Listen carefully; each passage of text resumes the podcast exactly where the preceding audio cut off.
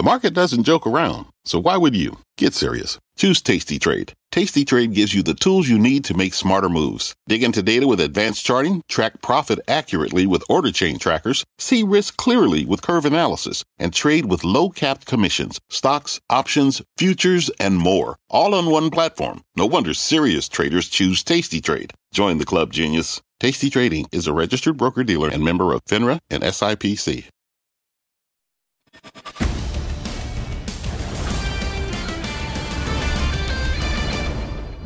Good afternoon, everybody, and welcome to Power Lunch. Alongside Contessa Brewer, I'm Tyler Mathisen. Stocks are selling off pretty hard today. The Dow down more than 500 points at the lows. They're off that a little bit. Jobs numbers coming in sort of too hot for the market's taste, uh, and leading investors to believe the Fed is going to get back to hiking rates.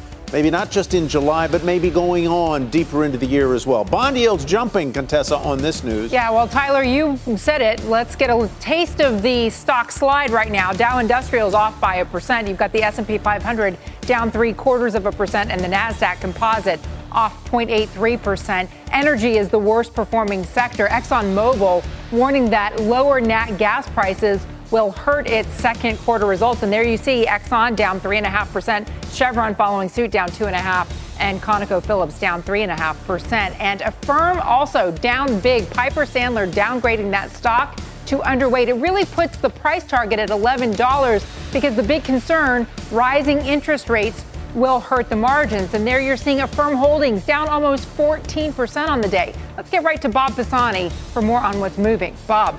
And Contessa, at one point uh, we were quite weak in the middle of the day here. We were uh, 43.84 was the low for the S&P 500. We're well off of that. We bounced about 30 points. Look at that midday bounce there. Not a lot of volume behind this recovery in the middle of the day. Uh, I think that's a sign of seller exhaustion, not buyer enthusiasm. Nonetheless, um, up market is definitely an up market, and we're definitely well off of the lows here. Uh, take a look at the sectors. Uh, as Contessa mentioned, energy's been weak, but not just today. It's been weak all year, frankly.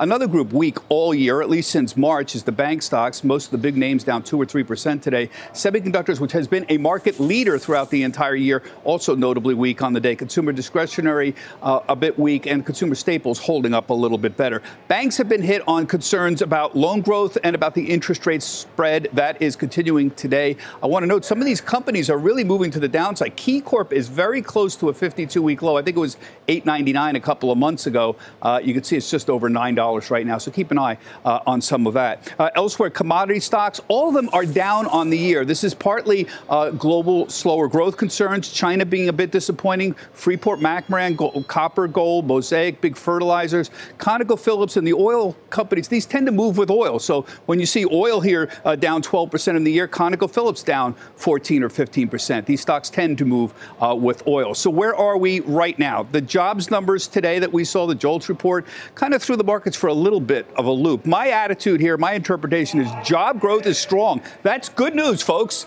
This supports the, one of the key pillars of the soft landing that the job growth market remains strong here. The worry now, the reason we're down, is there is a concern again that further Fed tightening is going to induce a recession. The market has had this long history with this happening with the Fed, so they have good reason to be concerned. But I would say we need a very serious uptick in inflation for this pullback that we're seeing, even if it was 5% to turn into a very serious downturn. What would that be, Tyler? I'd say if we had to go back to zero on the year, that would be a pretty serious uptick in inflation necessary. And frankly, right now, I don't necessarily see it. I think we're talking about next week, 3%. CPI at 3.2% or so. We'll see. We Tyler? shall see. All right. These, these next two percentage points between 4 and 2% may be the toughest part of the road so far.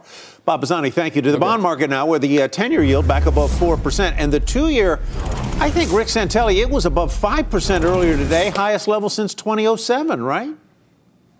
Absolutely, and you hit it, Tyler. You know, if you look at an intraday of twos, I want you to notice two things that are super important. Yes, the intraday velocity, we traded up to 511, almost 512, and you can see it there. However, as if on cue, we're about ready to drop under 5%. Let's open the chart up, and I'll tell you why this is so important. If you look at this chart going back to the early part of March, we can clearly see that the high yield close for two years, the 16 year high yield close was 5.07 on the 8th of March. If you're a technician, that's the whole game right there. To know an intraday high spike through there, and now we potentially aren't going to close above it would make the market look as though it's a bit of a double top. And you see it on the long term chart there going back to the summer of 07.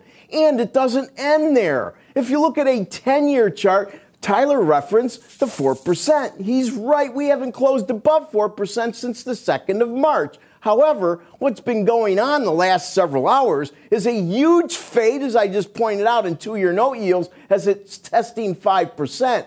But the 10 year is basically still on its high yield. So we've seen the curve de uh, invert quite a bit. It's now at the least inverted since the, uh, well, about two and a half weeks, let's call it. And why is that important? Because we may end up having a double top on both sides of the curve. 507, whether we close above it or not, and then yields holding up Four and a quarter is the high yield close you see on the last chart there from October of last year. Many believe that all the months and months of flattening and inverting yield curves is going to make the steepeners the pain trade. So watch the two years drift and the 10 years hold. Contessa, back to you. All right, Rick, thank you for that. Are the markets now overreacting to these hot economic numbers or wise to anticipate more Fed tightening to fight inflation and thereby potentially bringing on recession. Here to talk about the state of the economy and the market, Brian Jacobsen, chief economist with Annex Wealth Management. Brian, good to talk to you today. First, will you share your gut reaction when this data came in this morning? Yeah, it was a little bit of kind of shock and awe, almost like disbelief, especially that ADP number about 497,000. You know, I was expecting to see a little bit of moderation there. Uh, now, I, I, I, do have to say that then some of the other data, like the initial unemployment claims, some of the JOLTS data, those were a little bit more in line with expectations. So it was really an ADP one that uh, really stuck out like a sore thumb. I, I, I understand that you're really looking skeptically at uh, consumer spending and at especially the travel and leisure sector when it comes to the contribution to the overall economy. Yeah, that's correct. And so, like the ADP numbers, if you look at some of the details, the biggest contributor there was uh, leisure and hospitality. And there's only so much heavy lifting that the leisure and hospitality industry can do to keep the broader economy from seeing negative growth. You know, look at the uh, almost alligator jaws kind of shape that is developed between the ISM services and the ISM manufacturing. Just historically, how this is typically resolved is that manufacturing finds a bottom, but services also finds a top. And then you get that gap to begin to close. And unfortunately, because of how big service sector uh, activity is, you ultimately end up with eventually a recession. But we've been on recession watch for what, over a year now. And, and are you still on it? Do you still think it's going to happen? And I guess the more pointed question is how much more do you think the Fed will need to raise interest rates to get that last mile from 4% down to 2%, which is their target? How much more will they need to do that, uh, raise to do that? And will that, therefore, then occasion a recession? Yeah, so here at Annex on our investment committee, we do think that the Fed is probably, you know, hell bent on hiking, uh, if I can say that, and they're probably going to hike in July. Now, the bigger question now is whether or not they need to do additional hiking. We do still get the inflation numbers uh, next week, so on July 12th, on Wednesday, we're going to get the numbers. If that's showing, say, a 3% year on year, that might make it where they only really maybe need to do one more and uh, really, the messaging now is about how long do they need to hold where they are, as opposed to contemplating like another series of successive hikes. So, as long as we don't see the Fed pushing towards, say, 6% with the Fed funds rate, we think that we can continue with this roving recession where it was manufacturing and housing to somewhat of a stumbling recovery where you see a little bit more stability and perhaps growth out of manufacturing and housing while services merely slows instead of actually coming to a grinding halt. All right, Brian, thank you very much. Brian Jacobsen, we appreciate your time. Coming up on uh, the program, more on the markets, uh, which are declining today as investors lash out, lash out over the economy still running a little bit hot. Plus, the U.S. China fight impacting Amazon. The White House planning to curb China's access to cloud services like AWS. Amazon also dealing with another issue here at home. That would be sellers hawking stolen goods online and threading the needle. Meta looking to steal something of its own, Twitter's thunder.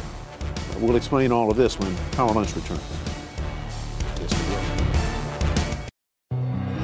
Hi, I'm Ben. I suffer from a condition called writer's block. It strikes when I'm at work. That's why I choose Canva Magic Write. It works fast, generating texts in seconds, thanks to AI. Common side effects include increased productivity, compliments from coworkers, feelings of satisfaction. Now I can say bye bye to writer's block. Ask your boss if Canva Magic Write is right for you at canva.com, designed for work. Canva. This podcast is supported by FedEx. Dear small and medium businesses, no one wants happy customers more than you do. So you need a business partner just like you. Like FedEx, who understands your passion for serving your customers because they have the same commitment towards you. That's why FedEx offers you picture proof of delivery, packageless and paperless returns, as well as weekend home delivery to 98% of the U.S. on Saturday and 50% on Sunday. See the FedEx service guide for delivery information. What's more, FedEx Ground is faster to more locations than UPS Ground. Trust FedEx for timely deliveries. See what FedEx can do for your business. Absolutely, positively FedEx.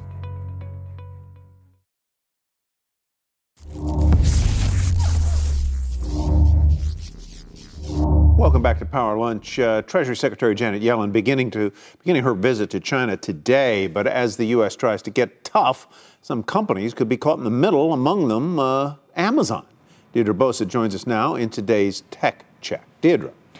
So, Tyler, for Amazon, the China risk, it's competition. The latest threat you mentioned, that may actually be self induced with those potential cloud restrictions, but there is also a battle brewing for its core, e commerce. Chinese companies have been quietly making inroads with American consumers. Pinduoduo's online marketplace, Temu, it only launched in the U.S. last September, but it has quickly climbed to the top of App Store charts. Temu is cheaper, aggressively promotional, programmed to sell you useless stuff, and it's totally addictive. It's kind of like a mix between Amazon and TikTok. TikTok. So that may not sound all that appealing, but American consumers, they are increasingly looking for a bargain and they seem to love it. It's also cracked that discovery function that has eluded Amazon for so long. And Tyler, I just did a check and it is still at the top of the App Store today, second only to, guess what? Meta's new Threads app. Whoa. TikTok is also reportedly getting ready to launch an e-commerce site in the US as early as this month. So guys, it's actually taken a very long time for US e-commerce for Chinese e-commerce platforms to crack the US market,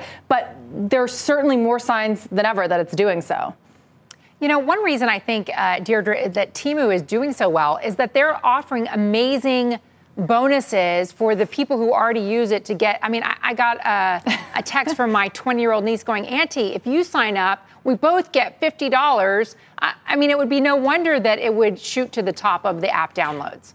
I mean, let's be clear, those promotions make zero sense, right, Contessa? Like, they're basically giving you $5 for every $2 you spend or something like that. But this is sort of the old playbook, right? That's how some of the biggest app companies like Uber and Lyft were able to gain the kind of scope that they have. Turns out that that's not exactly that profitable. You can't just turn a switch and it's all of a sudden profitable, but that is the playbook that Temu is using. So I know, I mean, American consumers, they're going to take advantage of it for as long as it's here, but that sort of could be drawing some people away from an Amazon.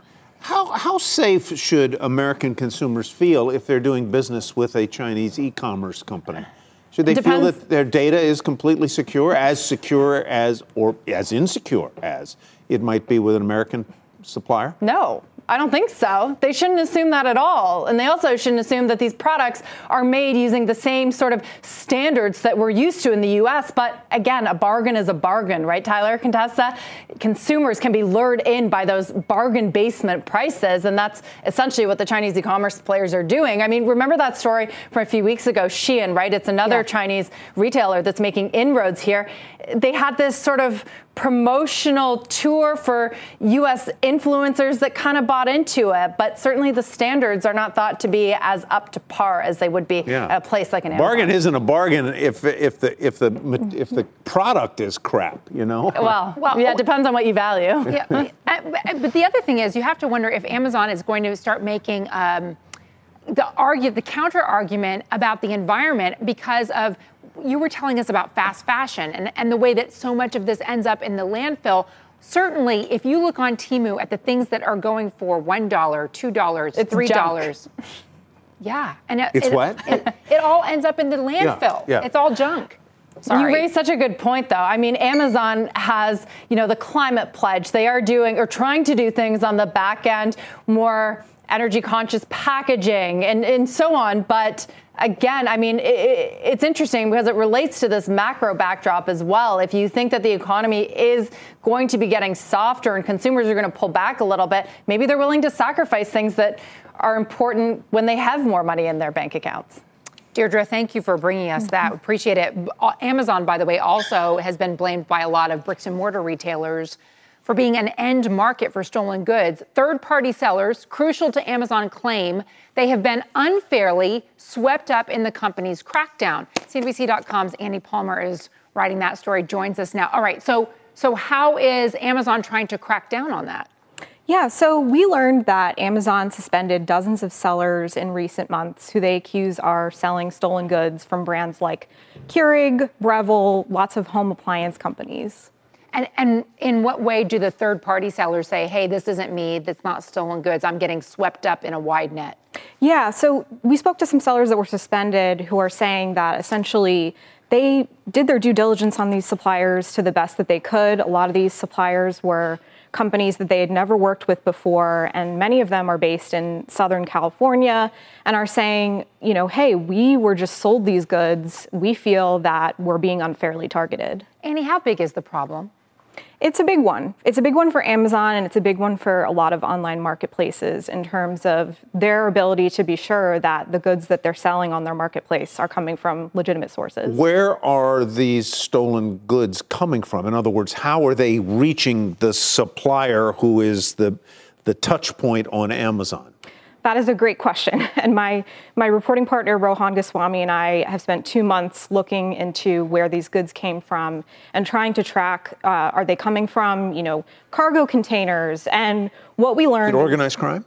So it's, it seems to be that way because the California Highway Patrol has gotten involved and raided some of these warehouses, saying that it's stolen cargo.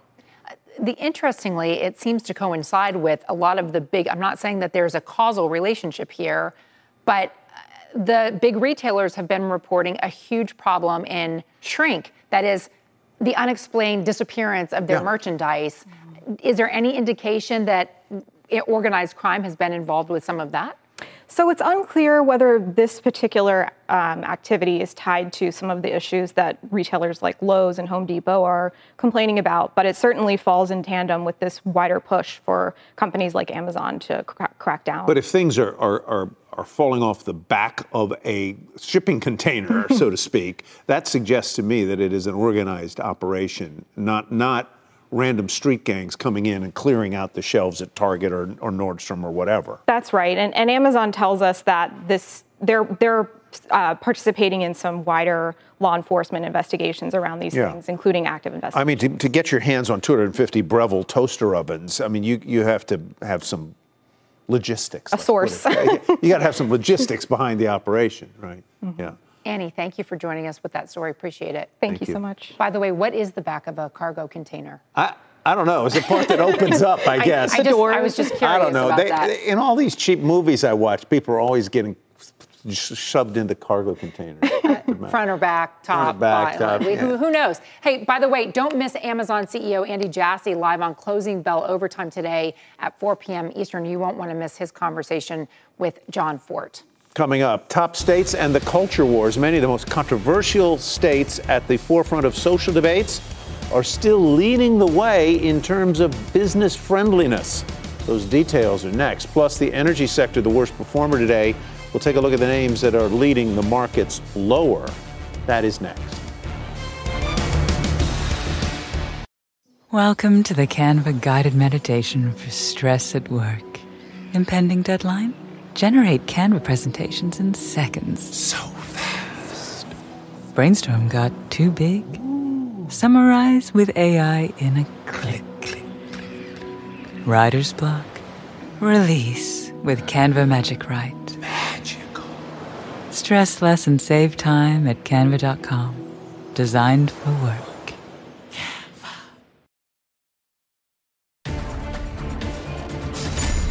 Welcome back to Power Lunch. I'm Dominic Chu. Crude oil prices are wavering between gains and losses, but they were lower for much of the session.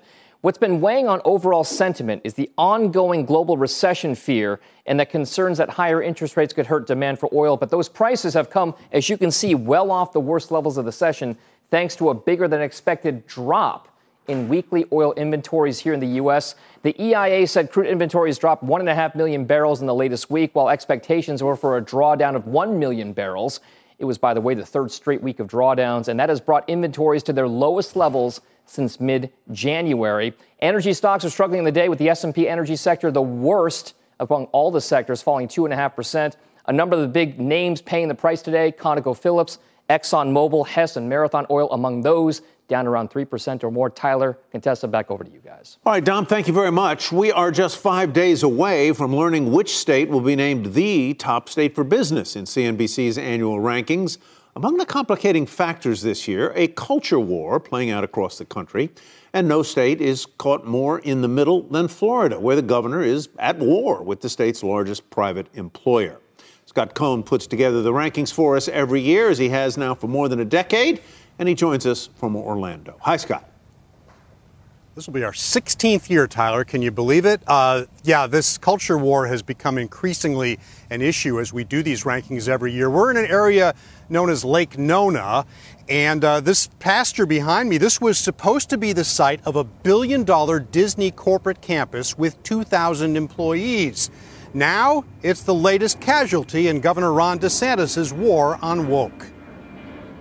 Disney is Florida's largest private employer, 75,000 employees. So when the governor takes it on, there's a new sheriff in town, and that's just the way it's going to be.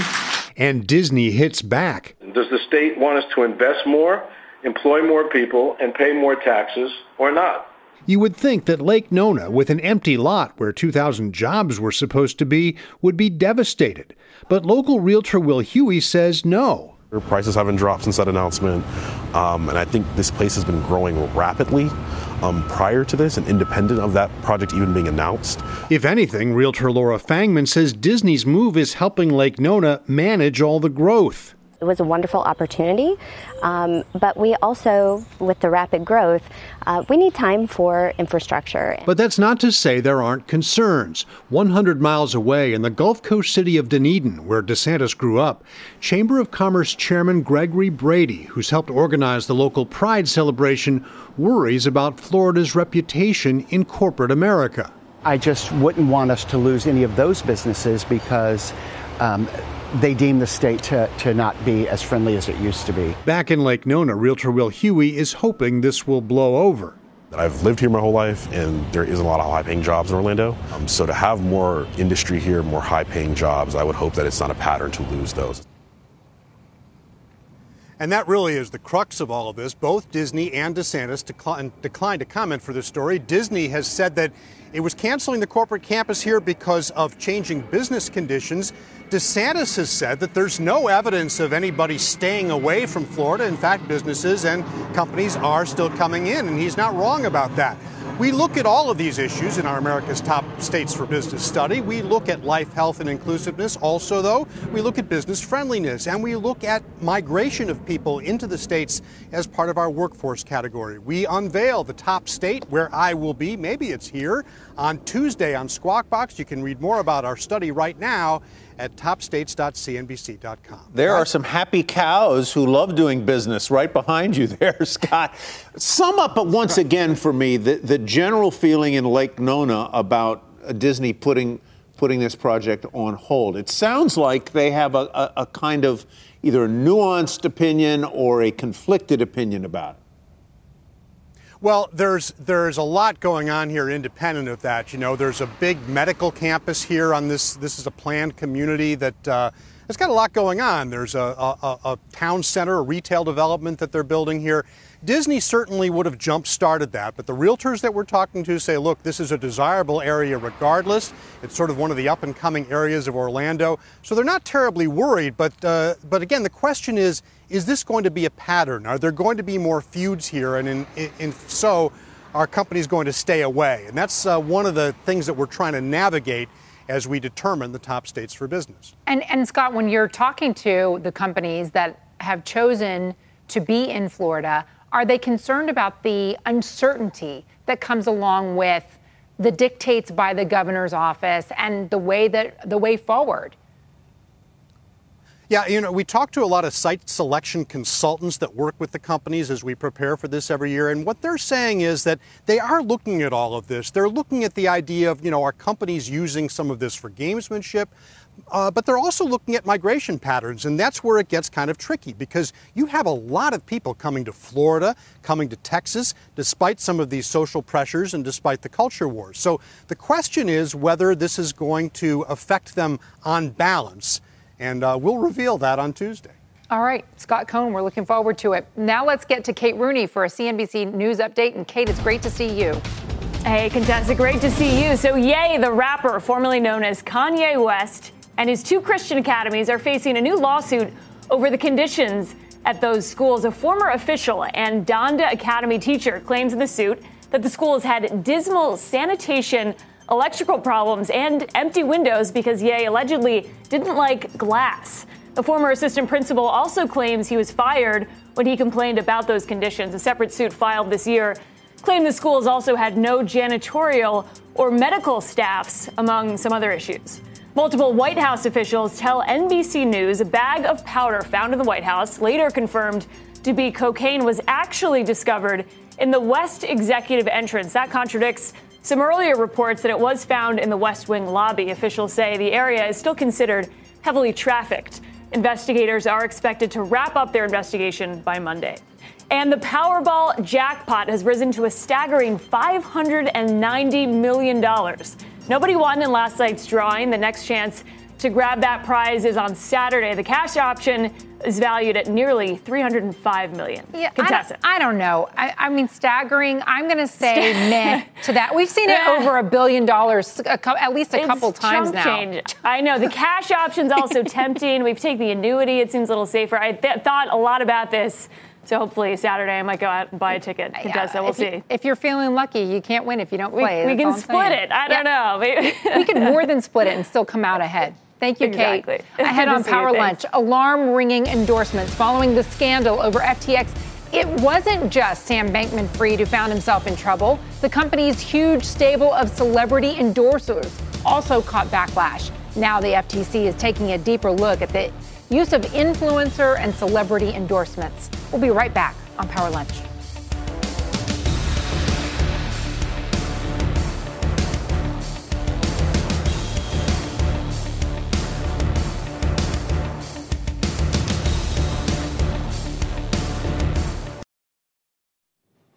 Meta stock relatively flat today amid a sea of red as investors worry the uh, Fed could keep interest rates higher for longer following hawkish minutes from its June meeting and a quite strong jobs report. The company just released its new Instagram, this is Meta, linked converge, conversation app called Threads that aims uh, to directly compete with Twitter. Meta hopes Threads will capitalize on Twitter's troubles as many advertisers have pulled back from the platform since Elon Musk's takeover in October. Here to discuss how is Dean Crutchfield, CEO of Crutchfield Partners. Dean, uh, as always, good to see you. Um, can can Threads be a threat, uh, a real serious threat to Twitter? Maybe even unseat it? Well, I think that's a big question to ask. Look, Twitter's had a broken wing now for some months, and this is definitely going to have some blunt impact trauma on them. But hey, we all love competition, right? So this is a fight I'm looking forward to. And Yaccarino's already come out with a swing saying, you know, we, we're often imitated but can't be duplicated. So she's already come out swinging. So this is a question of marketing and messaging and see who's going to be the winner. I don't think, you know, I think Twitter's going to survive here, but Threads, of course, is going to have potential upside that is remarkable. I heard so one thing that was very interesting. I mean, I, I would think, you, I, mean, I understand that you have to be a member or a user of Instagram to sign up for Threads. Uh, yes. Uh, and then it's hard to quit Threads if you want to, because then you have to quit Instagram as well, I'm told. That can well, create. The, go yeah, go yeah. ahead. No, that actually creates complexities, but we all know there's been a lot of criticisms about Meta and how it uses the technology to track its people, etc. So that that's a tough question. It's going to have to deliver. But I think, you know, he, look, the Threads is launched and they want Twitter users, of course, and there's 400 million of those, and they all quite like the platform, although advertisers are getting a little bit jittery over what's been happening over the last few months. Well, but the advertisers are uncomfortable with some of yeah. the some of the discourse on on Twitter, yes. right? And and yeah. and and, yeah. And what is the what is it in Threads that will cause it not to have the same, sometimes hateful, uh, often toxic discourse that is has come to characterize Twitter in to many people's minds? Well, I think that's it, you know, there's two kind of key things. Apart from brand building, marketing, messaging, and positioning, I think we're actually seeing some positioning actually happen right now. If you look at the official statement from Threads, it talks about you know uh, shared text and join public conversation. So that's one side. If you look at Twitter, it's more on the harder side of saying we're the town square for public opinion. So, you know, in branding, you've got to take a position that depositions the opposition, and Threads is doing that.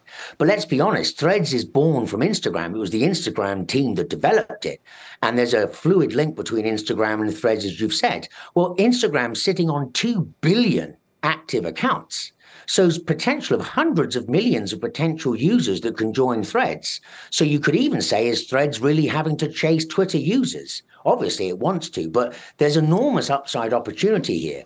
I think, you know, any CEO has to say, look, what are we doing well now? That's blinding us from new growth. Well, Twitter's not been doing very well. So where's the new growth? Voila, threads. So this is really what's going to be interesting to investors, but most importantly, advertisers looking to get hold of that huge marketing opportunity that Threads has because of the relationship with Instagram. New York Times got a look at an internal presentation that showed that the U.S. advertising dollars were down 59% from the beginning of April through uh, the first week of May.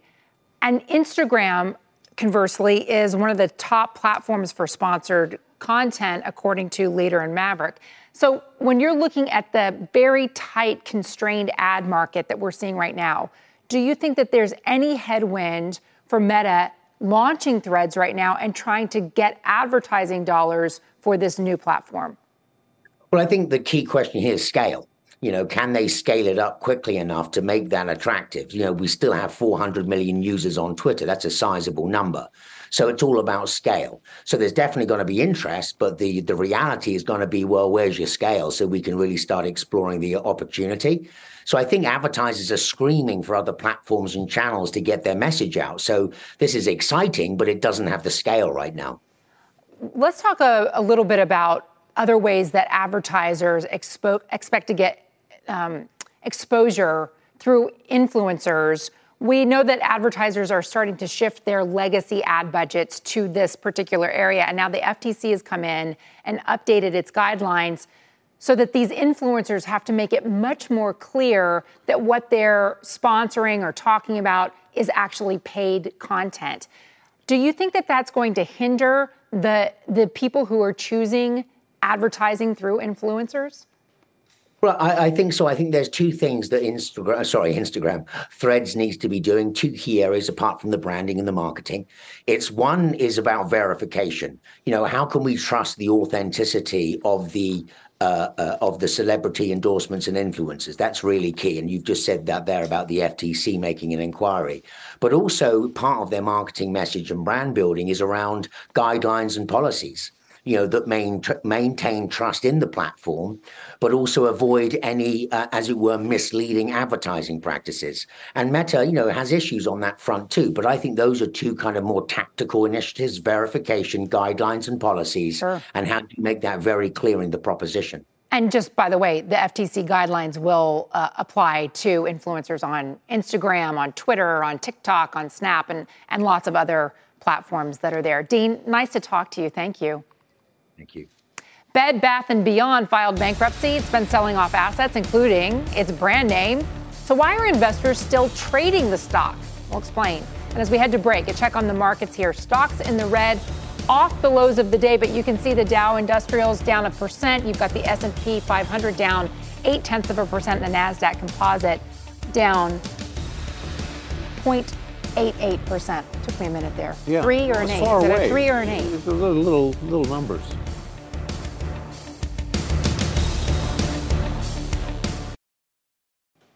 Meme traders looking for any sign of life they can in Bed Bath & Beyond to the point they're betting money on a near worthless stock because of the word, are you ready for this? Teddy. Here to explain that, Christina Partsinevelos. Hi, Christina. Hi. So, what do bedtime stories, a bankrupt company, and memes all have in common? The speculated connection on Reddit. GameStop chairman Ryan Cohen. So Bed Bath & Beyond, for uh, those that need a refresher, filed for bankruptcy in April, was delisted in May, and now trades as an over-the-counter uh, stock that a lot of people usually aren't interested in because their bonds are pretty much worthless right now, highlighting the lack of value, especially after Overstock paid over $21 million for all of Bed Bath & Beyond's IP.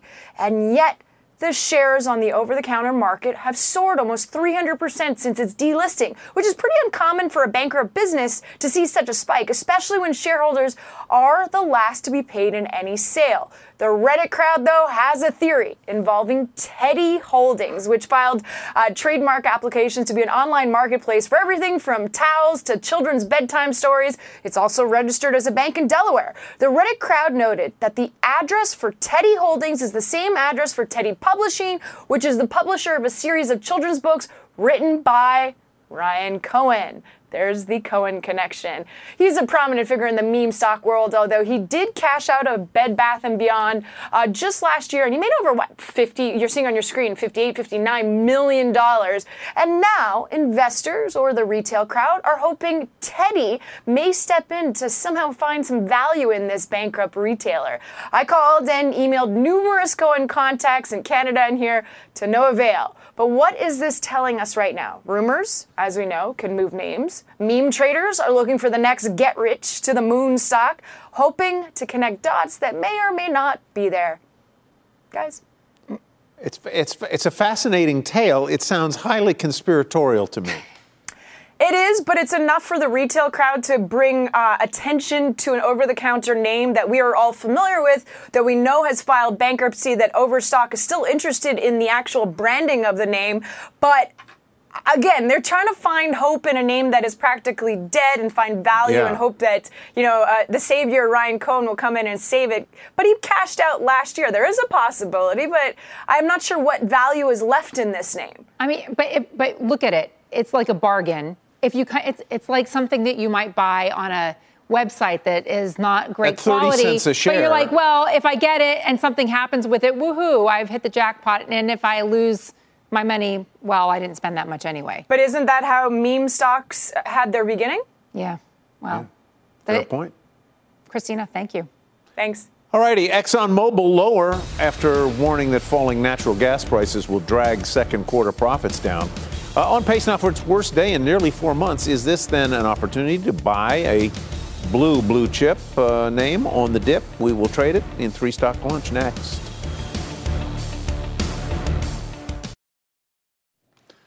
Time for today's three stock lunch. We have some blue chip names uh, all under pressure as the market sees big losses. First up, shares of Bank of America. They are lower despite announcing plans to hike its dividend by two cents. Let's trade that name and more with Victoria Greene, founding partner, chief investment officer at G Squared Private Wealth. She's also a CNBC contributor. Uh, let's turn first to Bank of America, uh, which is down 15% year to date. Is it a bargain or something to uh, continue to stay away from?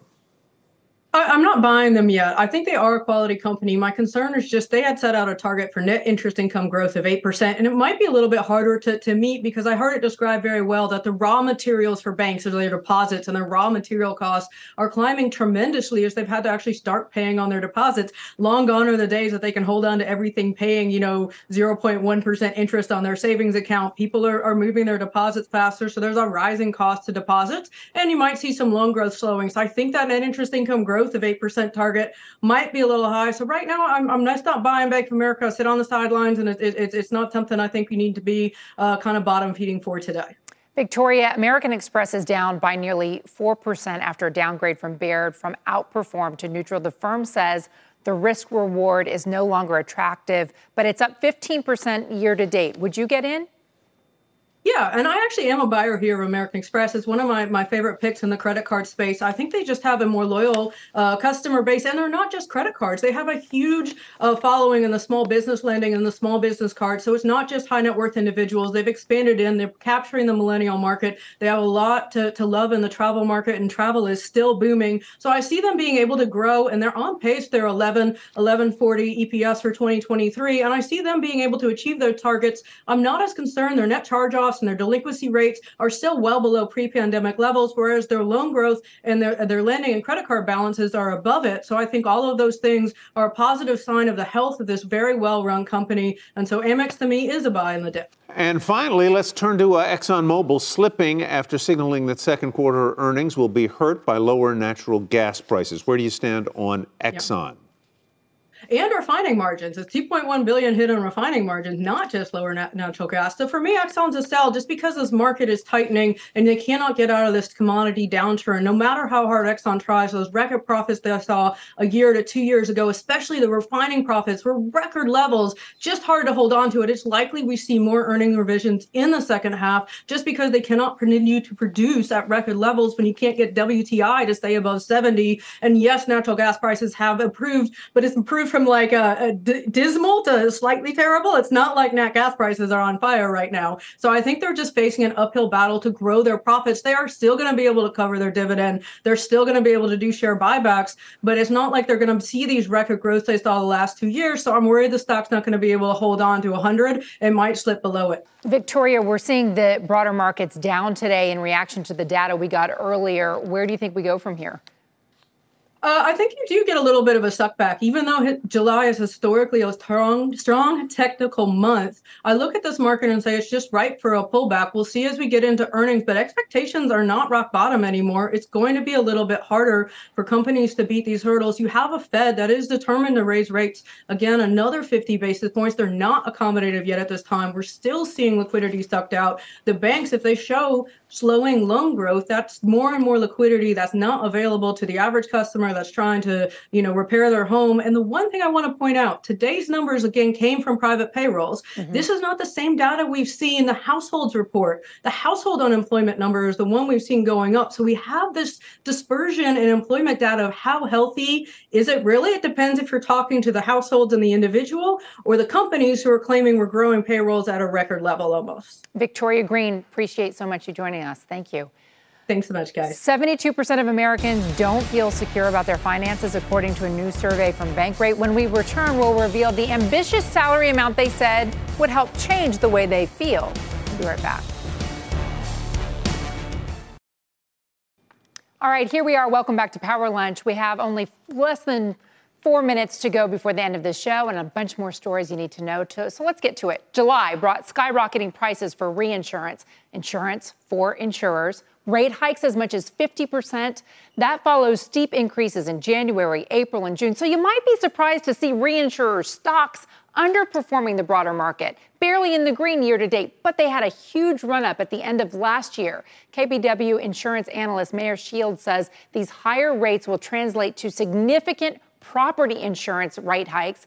That and insurers are under pressure, of course, from consistently bad weather, hailstorms, thunderstorms, tornadoes. And on the hurricane front, we just got an updated forecast from the University of Colorado saying it's going to be much more active. So the bottom line here is look out because yep. when the rates for reinsurance yep. go up, your rates for property insurance are going to follow. You just nailed it. How about that? Oh, yeah. All right. Uh, can you put a price on financial security?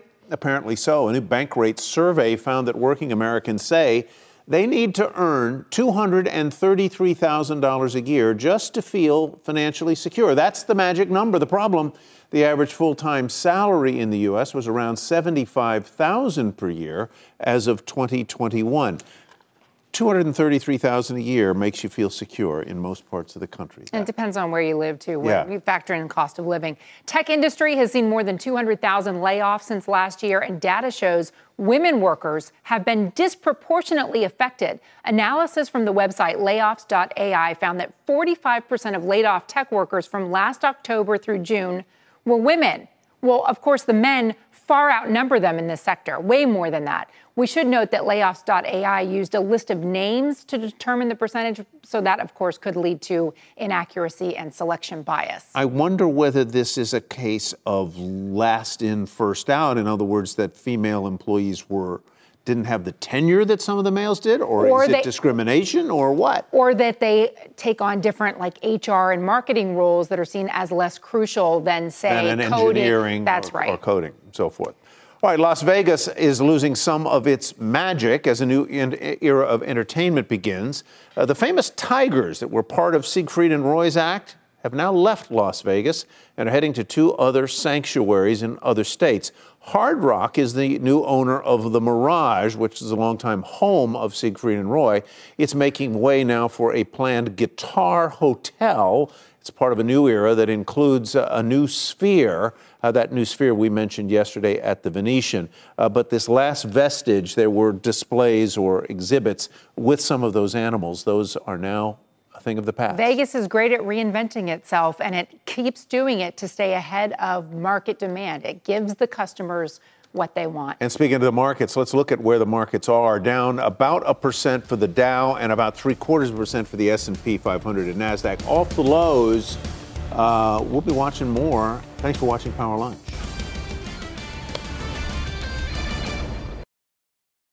This podcast is supported by FedEx. Dear small and medium businesses, no one wants happy customers more than you do.